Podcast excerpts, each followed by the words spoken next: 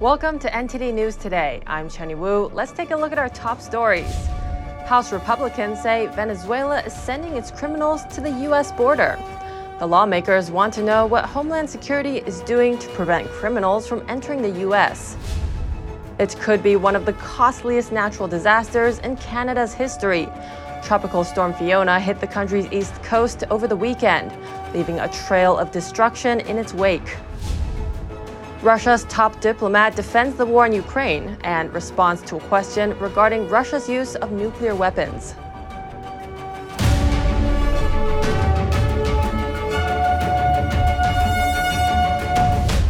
Venezuela may be sending its prisoners to the U.S. border, including violent criminals. Homeland Security is reportedly warning Border Patrol agents to be on the lookout. Now, House Republicans are asking the DHS chief for more information. NTD's Jessica Beatty has more. House Republicans wrote to DHS Chief Alejandro Mayorkas last week asking about a report DHS sent to Border Patrol. The report told Border Patrol to look for violent criminals from Venezuela among migrant caravans headed to the U.S. Breitbart first reported the news, saying it reviewed the DHS report from an unnamed source within Border Patrol. The DHS report warned that released prisoners had been seen with migrant caravans in Mexico as recently as July. The released prisoners include people convicted of murder, rape, and extortion. Hours after the Breitbart report, House Republican Troy Nehls tweeted that he confirmed the news with DHS. Nehls is a former sheriff and one of the lawmakers who sent the letter to Mayorkas. The Republicans want Mayorkas to answer a number of questions, including what DHS is doing to prevent criminals from entering the U.S., and whether DHS thinks Venezuela is trying to purposely impact U.S. national security. Their letter comes as the U.S. sees a surge in illegal immigration. As of August, arrests of illegal immigrants rose above 2 million in one fiscal year for the first time. The Republican letter said more than 130,000 Venezuelan nationals crossed into the U.S. illegally between last October and this July. That's way up from 2020. That year, less than 5,000 were apprehended, according to Breitbart. Meanwhile, the Texas Department of Public Safety Friday busted a human smuggling operation at an airport in McAllen, Texas, a border city. Officials received a tip about people being dropped off at the airport. A special agent and a pilot told air traffic controllers to ground the plane. While checking the plane, they found 19 illegal immigrants. The agent and pilot were working under Republican Governor Greg Abbott's Operation Lone Star border security mission. The failed smuggling attempt is now being investigated. Jessica Beatty, NTD News. Now, an update on the legal battle between former President Trump and the DOJ over the documents seized during the raid on Mar a Lago. Special Master Raymond Dearie issued a protective order that sides with Trump's lawyers. Trump's team doesn't have to tell the Department of Justice who will get access to the materials during the Special Master's review. His team will choose lawyers and staff to scan and review the documents, but they'll still need to be approved by Dearie. The order comes after DOJ lawyers asked for the names and job titles of those who would be involved. It also outlines the rules and limitations for the reviewers. Everyone involved has to sign an acknowledgement of the rules in the protective order before they can proceed. Not all of the seized documents are included in the review. Last week, an appeals court ruled that some 100 documents with classified markings can stay with the DOJ. The former president says that he declassified all of the documents. On social media, Trump has maintained that the FBI targeted his Mar a Lago estate in a politically motivated attack to harm his future political chances. A New York judge ruled that the vaccine mandate for union members in the New York City Police Department is the New York Police Department is invalid. The judge ordered the reinstatement of all members who were fired or put on leave for not complying with the city mandate, citing the city's dealing with other unions. The judge said the Department of Health and the mayor cannot create a condition of employment without collective bargaining. The city plans to appeal the ruling, which would freeze the court decision until the appeal is heard. The ruling comes days after New York City Mayor Eric Adams said he was lifting the vaccine mandate for the private business sector in the city. Local and federal law enforcement agencies have rounded up 21 suspects in Arizona. They were arrested after soliciting or brokering deals for sex with children. However, authorities say the so called children were actually undercover detectives. They placed ads on websites commonly used by those seeking illegal sex acts. All 21 suspects have been charged with attempted sex conduct with a minor and child sex trafficking. The National Center for Missing and Exploited Children says missing children are usually reported as runaways, and there are over 25,000 cases in 2021. The organization says one in six of those were likely victims of child sex trafficking. That statistic rises to one in five for children who run away from social services. A road rage suspect is lucky to be alive after a train struck the police cruiser she was being held in. The body cam footage has just been released from the incident two weeks ago. A woman was pulled over by Colorado police after a reported traffic violation, but officers left her in a squad car parked on the train tracks while searching her truck for a gun. Minutes later, a freight train barreled into the car, pushing it into a field. The woman was hospitalized with multiple injuries to her head and back, as well as a broken arm and nine broken ribs. So far, no charges have actually been filed in the case, but the officer who left the car on the tracks has been placed on leave. It may have been the strongest storm to ever hit Canada and one of the costliest natural disasters in the country's history. Eastern Canada is now dealing with the aftermath of Fiona's hurricane force winds and torrential rains. NTD's Jeremy Sandberg has more on the devastation and response. The Canadian Hurricane Center says it may be the lowest pressure storm to hit land in the country's history. It's the most surreal experience of my life. Never seen anything like it. The hurricane was downgraded to a tropical storm Friday, Residents in Port aux Basques, Newfoundland, described the storm as pure chaos. Winds reached up to 106 miles per hour. Yeah, we watched a house over here just completely get ripped off its foundation by a wave, and there was actually a house behind me, right where we're standing, and that's completely gone now. And we watched that one just disappear. Police say one 73 year old woman from Port aux Basques died during the storm, tragically swept out to sea. Over 20 homes in the small town were destroyed, more than 200 people were left needing shelter. Hundreds of thousands of residents across Nova Scotia, Prince Edward Island, Newfoundland, Quebec, and New Brunswick were left without power. This is not an effort that's going to happen in a day. This is an effort that's not going to happen in weeks. This could be months. Despite the trail of destruction left in its wake, no serious injuries or deaths were reported in Nova Scotia. Officials say that's a result of residents heeding repeated warnings. The damage is uh, is pretty heartbreaking, uh, but uh, you know what I what I would say is it's a testament to, to Nova Scotians and their preparedness. Debris, toppled trees and power lines, and washed out roads were a common sight in many communities. Damage assessment and cleanup efforts are now underway. Canadian Prime Minister Justin Trudeau says the armed forces will be deployed to help, and that the government has approved federal assistance for Nova Scotia. Around 100 troops are heading to Prince Edward Island after the province requested federal support. Officials say in some cases it would take weeks before essential services are fully restored. Jeremy Sandberg, NTD News. Coming up, elections in Italy. The first female prime minister in history is forecast to take the helm as conservatives sweep into power. North Korea fires a missile ahead of a visit from Vice President Kamala Harris to South Korea and ahead of joint military drills between the U.S. and South Korea.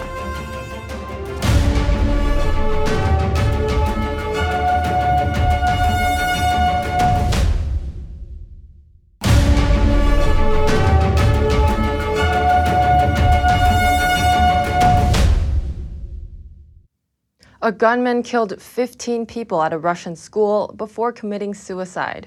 The dead include seven children, and 21 people were wounded. The identity of the attacker and the motive for the shooting in Izhevsk were not clear. The city is about 600 miles east of Moscow. Russia's investigative committee said the gunman was wearing a ski mask. It released a short video showing his body lying on the floor of a classroom with overturned furniture and papers strewn on the floor. He was dressed all in black, with a red swastika and a circle drawn on his clothing. In addition to the students, the adult victims included teachers and security guards. Another 21 people, including 14 children, were wounded. TASS news agency quoted investigators as saying the attacker was armed with two pistols and a large supply of ammunition. Russia has seen several school shootings recently before this one. One occurred in May 2021 and another in April of this year. Russia's top diplomat defends the war in Ukraine, and he says that any areas Russia annexes would receive Moscow's full protection. But would Russia use that to justify using nuclear weapons? Here's a response from Foreign Minister Sergei Lavrov. The entire territory of the Russian Federation, which is enshrined and could be further enshrined in the Constitution of the Russian Federation, unquestionably is under the full protection of the state. That is absolutely natural, and all of the laws, doctrines, concepts, and strategies of the Russian Federation apply to all of its territory. Residents of Russian held parts of Ukraine cast ballots on Sunday on whether they wanted to join the Russian Federation, the third day of polling. Ukraine and the West have called the votes a sham effort to illegally acquire territory conquered by Russia since the start of its invasion in February. Kiev and its Western allies fear that Moscow could portray acts to retake the territories and reunify the country as an attack on Russia itself. The annexation efforts come after Russia faced significant strategic setbacks on the battlefield. Russian soldiers beat a hasty and humiliating retreat in the face of a Ukrainian counteroffensive in the northeast part of the country, abandoning hardware and weapons as they fled. Those losses may have prompted President Vladimir Putin to last week order Russia's first military mobilization since World War II. That move triggered protests across Russia and sent many men of military age fleeing. The territory controlled by Russia or Russian backed forces represents about 15% of Ukrainian territory. Ukrainian President Volodymyr Zelensky was adamant on that his country would regain all the territory Russia had taken. Italy is set to have its first female prime minister, conservative Giorgia Meloni. Early results indicate that her brothers of Italy topped the polls with 26% in the vote in yesterday's election. NTD's Daniel Monaghan has more. The victory by the Brothers of Italy has propelled an alliance of conservative parties to clear majorities in both houses of parliament. They won just over 4% at the last general election in 2018. Meloni will almost certainly get the nod from the head of state to form a new government as the leader of the largest single party. She will face a daunting array of problems, including surging energy prices and the war in Ukraine. In a victory speech, Meloni said, when this night is over, we have to remember, we must remember that we are not at the end point, we are at the starting point. It is from tomorrow that we must prove our worth. The rapid rise in her fortunes is intricately tied to the transformation of Brothers of Italy. It has quickly moved out of the background and into the mainstream.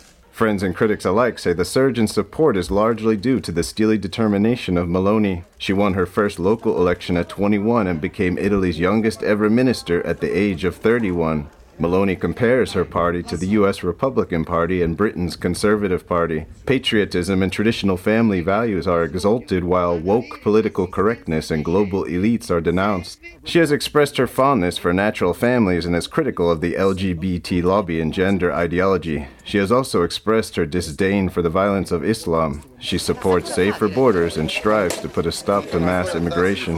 Her ascent is especially notable considering her humble background. She was brought up by a single mother in a working class district of the Italian capital.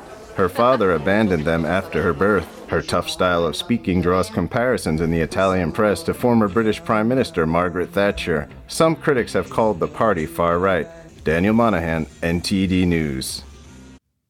Swiss voters have rejected a proposal to ban factory farming. The country already has strict animal welfare laws, but voters have decided that they don't need to be tightened further. Initial results show almost two thirds voted against the proposal. If passed, it would have made it into a constitutional requirement to protect farm animals from factory farming conditions. The government recommended against the proposal. It said the measure would breach trade deals, increase costs, and make food more expensive. Some voters say there are already protections in place, and the law change would only make the process more complicated, especially for small farmers. Residents voting yes said they think the future can't handle factory farming. The proposal would have required the government set stricter rules for animal care, including access to outdoor spaces and new requirement for slaughtering. It would also cover imported animals and animal products. Japan and South Korea are denouncing Pyongyang for threatening peace in the region. That's because North Korea fired a ballistic missile off its east coast right as the U.S. and South Korea are about to begin military drills, and Vice President Kamala Harris plans to visit the region. North Korea fired a ballistic missile towards the sea off its east coast on Sunday.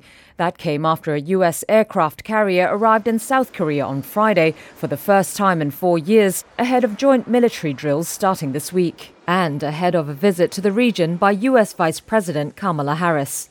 South Korea's military said it was a single short range ballistic missile fired from near the Taechon area of North Pyongan province just before 7 a.m. local time. Seoul called the launch an act of grave provocation and held an emergency National Security Council meeting to discuss response measures. Japan's defense minister Yasukazu Hamada told reporters, including cruise missiles, this was the North's 19th launch this year. He said Pyongyang's missile testing is taking place at an unprecedented pace, adding, quote, to do this as the Ukraine invasion unfolds is unforgivable. The last time North Korea carried out such a launch was in early June, when it fired eight short range ballistic missiles in one day. Coming up, a battle from 2,000 years ago is brought to life on the site of a former Roman city. For the local Romanians, the ancient past is a source of both fascination and pride.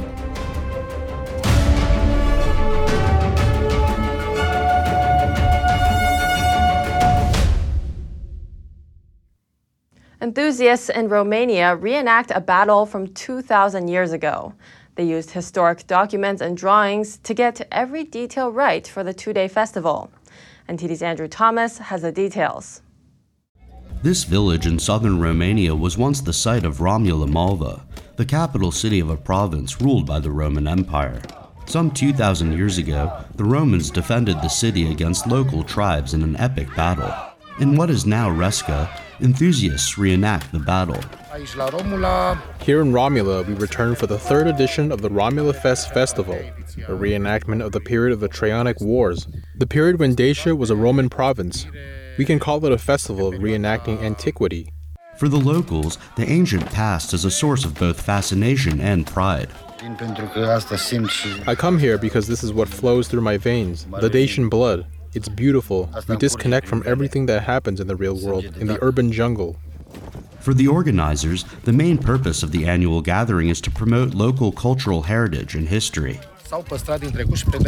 Our main aim is promoting our cultural heritage, and at the same time, we have an educational aim. We can describe what we're doing as a live history lesson. Organizers recreated every detail based solely on historical documents. Romans carried shields and weapons and wore helmets, while the local tribes covered themselves in animal furs. As a history teacher, it offers me an alternative method to classroom lecture to present the historic truth to a wider audience and the ability to present it in a more visible way. The Romans won the battle, a disappointment to many of the onlookers, but based in historic fact. We're trying through these reenactment festivals to bring an important moment of our history in the present. Everything we do is based on documented historic discoveries. We do nothing randomly. The work of historians and volunteers is at stake. The festival also features weapon and armor workshops and ancient sports competitions like spear throwing and archery. Andrew Thomas, NTD News. As you reach the senior years, perhaps you need strengthening exercises. Strength training may seem intimidating if you've never tried it. Here's Gina Marie, who brings us Strong Mind and Body.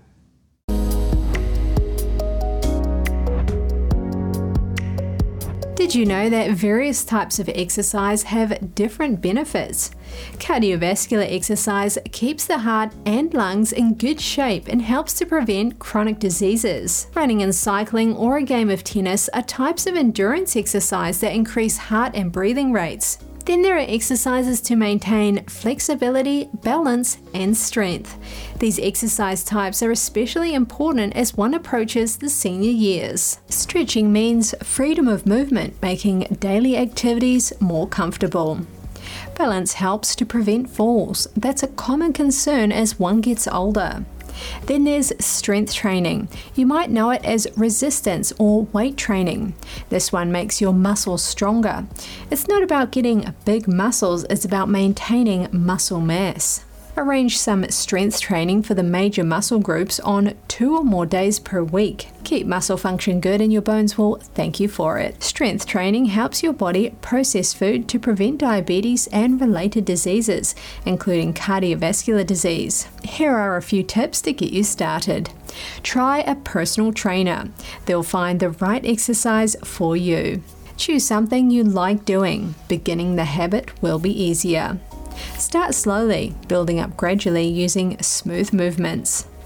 Avoid locking arm and leg joints in a straight position.